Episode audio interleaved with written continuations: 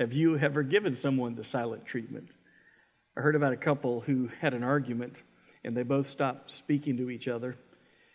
The problem was, two days into the silent feud, the husband realized he needed his wife's help. He had a business trip the next day in Chicago, and he needed to wake up at five a.m. to catch his flight. And his wife was always the one who made sure that he got up on time and got out the door.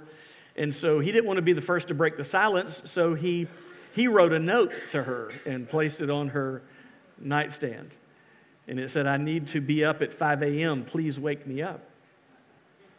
The next morning, he woke up, realized his wife wasn't in bed, and realized even worse, it's nine a.m. And he's furious. He's missed his long-since departed flight. He's going to miss his important business meeting. So he's about to go find his wife and ask her, "Why didn't you wake me up?" when he sees a note on his nightstand. And it said, "It's five a.m. Wake up!" Exclamation point, exclamation point, exclamation point.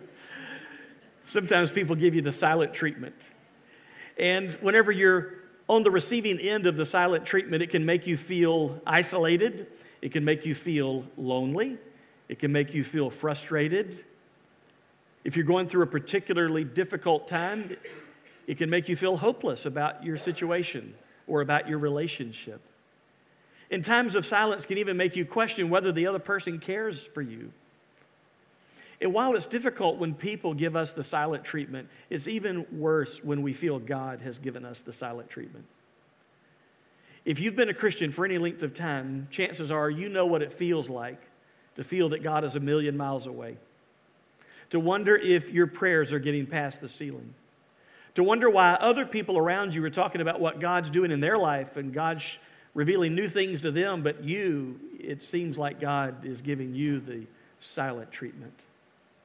I've heard people over the years who are going through very difficult times say in one way or the other that, "I just don't feel God right now. I don't hear God right now in my life." One lady I'm thinking of had just buried her child. Another person that's made a similar statement to me uh, was a teenager whose parents suddenly separated and eventually divorced.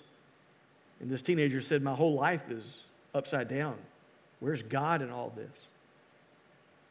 Another person was struggling to make ends meet. Financially, they were hurting. They had lost their job after years of faithful service. But, sorry, we must downsize the company.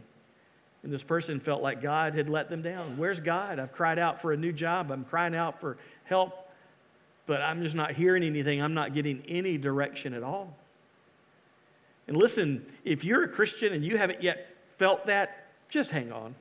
I don't want to discourage you this morning, but if you live long enough, you're going to go through some times in your life where God seems silent, where your, your prayer life seems cold, where you come to worship and, and you don't get the thrills and chills up and down your spine through the music, and the sermon's not always a ten. And you go home just wondering, "God, have you forgotten me? Have you abandoned me? Are you mad at me? Have I done something wrong? God, where are you?" In fact, sometimes we express our frustration this way: "God, why don't you do something? If you really care, why don't you do something in my life to help me in this moment of struggle and despair and hopelessness? God, why don't you do something?" And if you're not a Christian, I'm so glad that you're here, because I think one of the myths that people have about Christians is that our lives are perfect and that our faith is perfect and that we never go through struggles or ups or downs, or we never have questions or doubts or fears. And so if you're not a Christ follower, maybe you're here today just checking this thing out, trying to figure out what you believe. I think God wants you here for a reason too. I think God wants you to hear that Christmas is where your story intersects with God's story. Because Christmas reminds us that God's silence should not be confused with indifference. God's silence in those moments where we just feel that maybe God is not close by does not indicate his indifference. God is still here. God is still with you. God still loves you. God is still at work, even if you can't see it. And Christmas reminds us not to confuse God's silence with his indifference. I'm going to take you to a verse of Scripture that most people don't use at Christmas, but I think is a perfect Christmas passage of Scripture. It's in the New Testament book of Galatians, chapter four, verses four and five. It was written by the Apostle Paul. He was writing to Christians in the city of Galatia in the first century. And he was wanting to encourage them that even though they're hurting, even though they're struggling, even though they're being tested, to keep their faith in Jesus. And so among other things, he writes to them in Galatians chapter four, verses four and five, "But when the fullness of time had come, God sent forth his Son, born of woman, born under the law, to redeem those who were under the law, so that we might receive adoption as sons." Paul's referring to Christmas. He's referring to the incarnation of Christ. He's referring to the birth of Christ into this world. And Paul says, but when the fullness of time had come. You see, God didn't send his Son into the world until just the right time.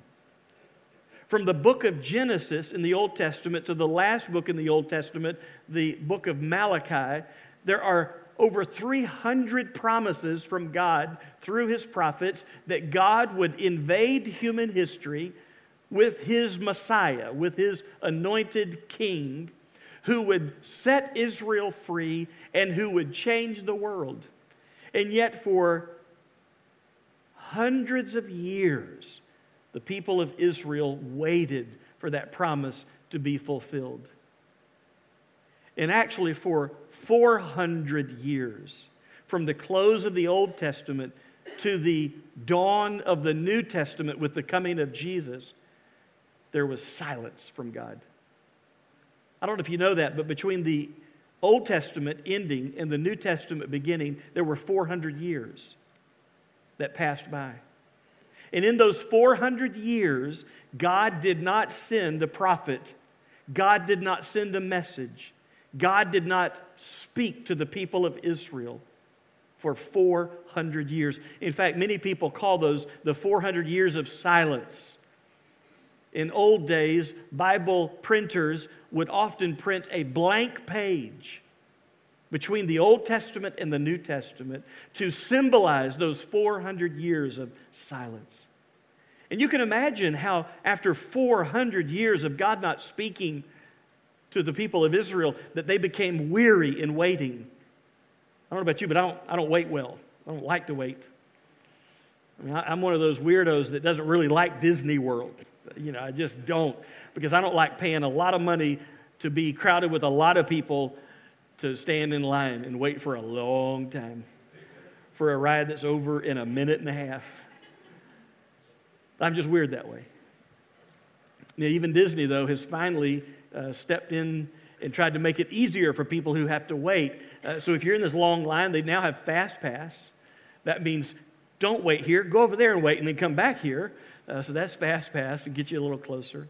And even if you are in a long line, they now put signs at certain junctures along the way that says, this line will end at this time. You'll finally reach your destination at this period. You've only got two more days in this line. So it just kind of gives you a little hope to know that even though I don't feel the line's moving, it's moving. We're, we're going to get there eventually. But for four hundred years, God didn't give any signs. God didn't give any miracles. God didn't send any prophets or any preachers to Israel. And they became weary in waiting. And so Paul says to the Galatian Christians, don't you realize now, looking back, that when the fullness of time had come, God sent forth his Son in the fullness of time. And there are three there are three activities that I think we need to be a part of in moments of silence when we feel that God has gone radio silent. I think there are three things we ought to do. First of all, in the silence, you must trust that God is still at work. In the silence, you must trust that God is still at work. That's what the song Waymaker is about. That even if I don't feel him, even if I'm not sure, I know that he's with me. I know that he's working. And in the moments of silence, you must trust that God is still at work. Those four hundred years were not just empty years. They were years filled with activity, because history is really his story. And God was orchestrating the events to be just right for the appearing of his son and for the gospel message to go forth. Think about some of the events that happened during those four hundred years from the end of the Old Testament to the beginning of the New. One person that you probably recall learning about in history was a man named Philip of Macedon. Most of us really know his son far better than we know Philip of Macedon. We know his son, Alexander. History now calls him Alexander the Great. Alexander became the ruler of the Greek states when he was only twenty years old. And by the time he was thirty years old, he had conquered the whole known world of his day. Historians say that, that Alexander became depressed when he realized there were no more worlds to conquer. Now think about this. Alexander wanted to rule over his vast empire that stretched as far from Greece to modern-day Pakistan and India. And all of these different cultures and all of these different religions and all of these different languages were now under the umbrella of his rule and his reign. And he wanted to be able to communicate with his people. And so what he started doing is he, he instituted a plan to promulgate Greek philosophy across his empire, Greek education across his empire, Greek religions, and even the Greek language. Even after his untimely death, his reforms continued, and eventually the Greek language became the universal language of the known world of that day. That no matter where you came from across the empire, you could learn and speak and do business in the Greek language. By the way, eventually the Old Testament Hebrew scriptures were translated into Greek by Jesus' day, the Septuagint. Your New Testament, written in Greek. Something else happened in history during those four hundred years. Eventually, the Greek Empire was eclipsed by the Roman Empire. Caesar ends the Roman Republic and becomes the dictator of Rome, and is eventually assassinated on the Ides of March in forty-four B C. His adopted heir, named Octavian, becomes Caesar. And in A D twenty-seven is named by the Roman Senate Caesar Augustus, the same Caesar Augustus that you read about in your Christmas story. One of the achievements of Caesar Augustus was he helped bring about a peace where there were no major wars for the next two hundred years of Roman history. Many skirmishes, uh, different campaigns to expand the empire from here to there, but no major wars that impacted the common person across the Roman Empire. And the Roman Empire built on and expanded the Greek Empire, including using the Greek language. Another thing that uh, Caesar Augustus did is he helped institute a massive road building campaign. In fact, all over the Roman Empire, roads were paved in order to make commerce and travel easier, and also to get uh, Roman soldiers from here to there a lot quicker and a lot easier to maintain control of the empire. Roman Empire even stretching as far as Britain. When I was in England and Jeff and I, Jeff Shattuck and I were uh, traveling this uh, country lane, it was kind of a curvy road, and he made the comment, he said, well, most of our roads are like this out here in the country. If you ever find a road that is absolutely straight for mile after mile, more than likely it was built by the Romans. He said, we still use many of those roads that they built in Britain. You say, Pastor, I Thanks for the history lesson. But what in the world does this have to do with Christmas? What in the world does this have to do with me and my time of feeling that God is one million miles away? Well, I'm actually glad you asked. Because don't you see, when the fullness of time came, God sent forth his son. There was a king far greater than Alexander the Great who wanted to communicate with his people. There was a king far greater than Caesar Augustus who wanted to spread a message throughout his empire as quickly and as rapidly as possible. There was one far greater than Caesar Augustus who wanted to bring peace to the world. The King of all kings and the Lord of all lords, the Lord Jesus Christ, came at just the right time, born at just the right moment in history, that the message of the good news of God's love could be spread far and wide, and people, no matter their background, no matter their ethnicities, no matter their religions, no matter their native tongue, could hear the gospel and read the gospel in the Greek language. And the The, the Lord Jesus and his disciples could travel on roads paved by Romans to go and spread the good news. And even after the resurrection of Jesus, the first century Christians spread throughout the Roman Empire from one end to the other, reaching people with the gospel of Jesus. In a matter of three hundred years, changed the whole world. What am I telling you is in the silence, you must trust that God is still at work. You remember John the Baptist, the last prophet of the Old Testament, who came at the beginning of our New Testament to, to herald the coming of the Messiah, to, to preach repentance to the Jewish people. Get your heart ready. God is sending his Messiah. Remember him? He's the one who was baptizing Jewish people who were accepting and getting ready for the Messiah. And he sees Jesus one day, and he says, "Behold, the Lamb of God who takes away the sin of the world." Remember him? That same John the Baptist who said, "I must decrease while Jesus must increase."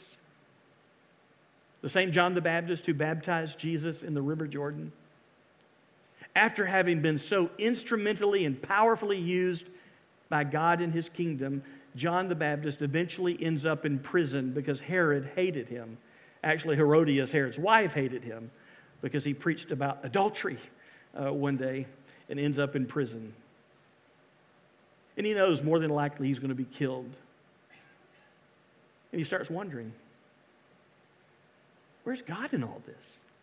This is not how I thought it was going to work out. I, this is not what I expected. And John sent a word to Jesus. Ask Jesus, "Are you the Messiah, or do we need to look for another one? Because this is not how I thought life would work out." Jesus sent word back to John. He said, "Go back and tell John, the blind see, the lame walk, the dead are being raised." And even though John languished in prison and eventually was beheaded for his faith in Christ, it was Christ's way of saying to him, "John, in the moments of silence, you must trust that God is still at work. And even though you can't see God at work in your life, look around. God is still at work in the world. And you're going to have to just trust me." And I think that's where some of us are today.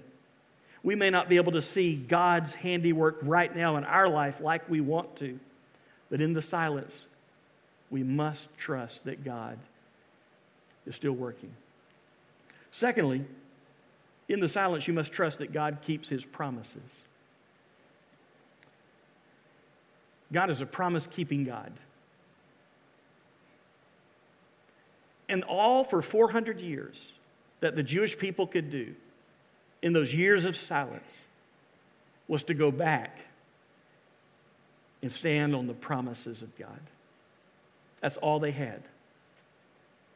But they had to have confidence that he is a promise-keeping God. We're in a military town, and I've never served in the United States military, but I'm honored to pastor a church where many of you have and do. And, and I can't imagine what your life is like. There's been a few times in the last twenty-five years that I have talked to some families, and I remember one in particular. His wife said, yeah, my husband's being deployed, but his mission is such that I don't know where he's going. I don't know how long he's going to be gone. I don't know when he's coming back. I said, that's got to be hard. I mean, that has to be difficult. She said, yes, it is hard. I can only imagine that maybe, maybe that wife, maybe that wife would have sat down the night before her husband is deployed for God knows where and God knows how long, and maybe she just wrote him some little love notes, one for a day. Maybe she hid him in his stuff so that when he gets where he's going, that he suddenly dis- dis- discovers these, these notes that she's written him, one for a day. I can only imagine how encouraging that must be to get a letter from home. And for four hundred years, that's what the Jewish people had to do. They had to just stop and go back and read those letters that God had given them.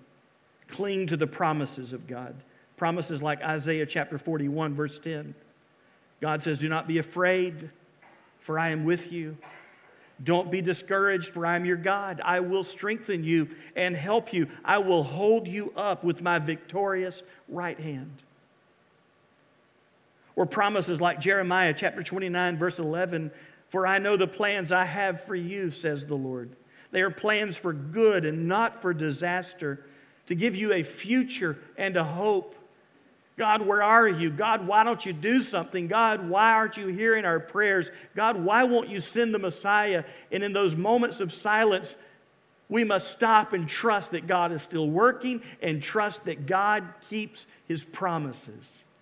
One day, these promises will be fulfilled. What about for us New Testament believers? We too must cling to the promises of God. Promises like Romans chapter eight, verse twenty-eight. And we know that God causes everything to work together for the good of those who love God and are called according to his purpose for them. That not everything in my life is good, but God, you can bring good out of it. And I know you are at work, and I claim the promise. Or promises like Philippians chapter one, verse six. And I am certain that God, who began the good work within you, will continue his work until it is finally finished on the day when Christ Jesus returns. God, I'm going to hang on to the promise that what you began, you will complete. I will not be like that building on I four. There will be a completion. And the ultimate promise of God that we must cling to, Revelation twenty-one, verses four and five, he will wipe away every tear from their eyes, and there will be no more death or sorrow or crying or pain. All these things are gone forever. And the one sitting on the throne said, look, I am making everything new. And then he said to me, write this down, for what I tell you is trustworthy and true. This has not happened yet, but it's a promise of God. And we have to cling to the promises of God. Go back and remember the last thing God said to you when you feel that he's silent, and just hang on to that. Cling to that. That is why when we gather on Sunday mornings, the songs that we sing are inspired of Scripture. It is why whenever we come together as a congregation, I dare not stand up here and say to you, well, it seems to me, and give you my latest opinion. No, we open up this book and we hear, thus says God. And it is why when you leave this place, you have to marinate your heart in the Scriptures, reading them daily, so that you can hang on to the promises, because sometimes that's all you're going to have. Even Jesus, hanging on a cross, cries out, my God, my God, why have you forsaken me? Do you know what he was doing? He was quoting Psalm twenty-two, verse one. You know why he quoted Psalm twenty-two, verse one? Because that was exactly what was happening. God the Father was forsaking him so that God the Father could forgive you. But Jesus also knew how Psalm twenty-two ended. He knew that on the other side of groaning, there was going to be glory. On the other side of a cross, there's going to be a crown of righteousness. And he ends his life, his time on the cross, by crying out, Father, into your hands I trust my spirit. What was Jesus doing? In the silence, he was trusting that God was at work and that God keeps his promises. Now, there's a third truth and a third activity that we have to do, but let me read a scripture to you first. It's, it's one more lesson that we can learn in the silence. And we learn it from the Old Testament character named Job. Job was a real man. Job was a real person. In fact, scripture says he was righteous. This is a man who loved God, who raised his family to love God. And yet, if you know anything about Job, you know he suffered more than most people ever will. He watched as his children died. He lost his family fortune, became destitute. Even his body was racked with sores and sickness because he was being afflicted by Satan. All he had left were three accusing friends and a wife who said, why don't you just curse God and die? That'll bless your heart right there, won't it, to have a wife like that. But in Job chapter twenty-three, verses eight through twelve, Job describes how he felt. He said, I go east, but he, God, is not there. I go west, but I cannot find him. I do not see him in the north, for he is hidden. I look to the south, but he is concealed. Job was keenly aware of God's silence and seeming absence. But he doesn't stop there. He says, but he knows. But he knows where I am going. And when he tests me, I will come out as pure as gold. For I have stayed on God's paths. I have followed his ways and not turned aside. I have not departed from his commands, but have treasured his words more than daily food. Job says, in the silence, you must trust that God is at work. In the silence, you must trust that God keeps his promises. And in the silence, you must trust that God is strengthening your faith. That God can change you as he leads you through this time of testing. And on the other side of it, you're going to be more pure than gold that's been refined by fire. This doesn't mean God put this test on you. Sometimes tests come because we live in a fallen world. Other times God allows tests because he knows it's the only way we're going to learn how to be strengthened in our faith in him, our dependence on him. And Job says, in the silence, you must trust that God is strengthening your faith. God's allowed you to go through this test. So do what Job did. Stay on God's path. Follow God's way and do not turn aside. Obey God's commands and treasure God's word every day because that's all you have. I remember in school, whenever test time would come, and I guess you remember this as well, that sometimes you'd get pop quizzes. Hated those. But I guess it defeats the purpose if they tell you they're coming. So those pop quizzes show up. The teacher says, I need you to clear your desk, put everything under your desk. Just all you need is a number two pencil. And then the teacher passes out the test. And he or she tells you how much time you have to complete this pop quiz. And then the teacher will go back to his or her desk and sit down. And during the test, the teacher typically stays silent. And if God seems silent to you today, it may just be because you're going through a test. He's still there. He still cares. He still has a plan for your life. He still has a purpose. As a matter of fact, he's with you as you take this test, and he's helping you by strengthening your faith. And one of these days, he's going to break his silence, and he's going to make sense of it all, And he's going to put the puzzle pieces of your life together and say, don't you see when this happened, here's what I was up to? Don't you see when that occurred, this is my plan? Don't you see when that person did that for evil, I could bring good out of it? And then we're all going to say, it makes sense now. But in the meantime, it just feels like a test. And in those moments, we have to trust that God is at work. He keeps His promises. And He's strengthening our faith so that we're going to be better on the other side of the test. Here's, here's a verse of Scripture, though, as we close. Hebrews chapter one, verse one and two. The writer of Hebrews says, long ago, God spoke many times and in many ways to our ancestors through the prophets. He's referring to the Old Testament. And now, in these final days, He has spoken to us through His Son. That's Jesus. So today, if you're feeling God has gone radio silent, you need to really be reminded God has spoken loud and clear. And He says, look at my Son.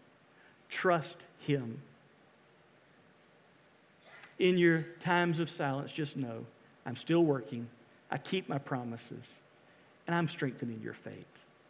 Keep your eyes and your ears of faith on my Son, Jesus. Let's pray together. Heavenly Father, in the stillness of this moment, we thank You for this reminder that even when we feel You are silent, You are still at work.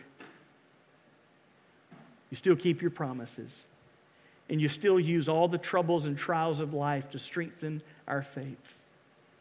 And God, we can look to Jesus as the great example of that.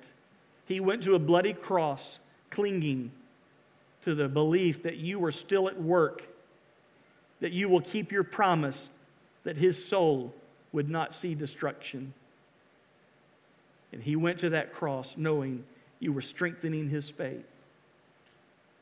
And Father, because of Jesus' example, we too can know that we can put our confidence in You. Thank You that this Christmas season is a reminder that Your silence is not to be confused with Your indifference. You love us, You care, You're active, You're with us, but You're teaching us to trust You. And Father, I pray that right now in this moment, each one of us would say, dear God, thank You for loving me, that You will never leave me, You'll never forsake me. And when I can't see You at work, when I can't hear from You like I want to, I can always look to Jesus, and I can know that You've spoken Your love over me, Your plan, Your purpose, Your grace, Your love and mercy over me through Jesus. And I will trust You by faith, just like He did. Although there could be someone in this room who needs Jesus as their personal Lord and Savior, I pray that if that's the case, that right now in the stillness of this moment, they would admit to You their sin. They would place their belief in Jesus, Your Son, and let Him be the Lord and Savior of their life. And they would confess Him today, because Jesus promises that whoever believes in Him should not perish, but have everlasting life. And Your word promises whoever calls upon the name of the Lord will be saved. Thank You, God, for that promise. May people turn and place their trust in You today. And we'll praise You, God, for the difference You make in all of our lives. In Christ's name we pray. Amen. I love you guys.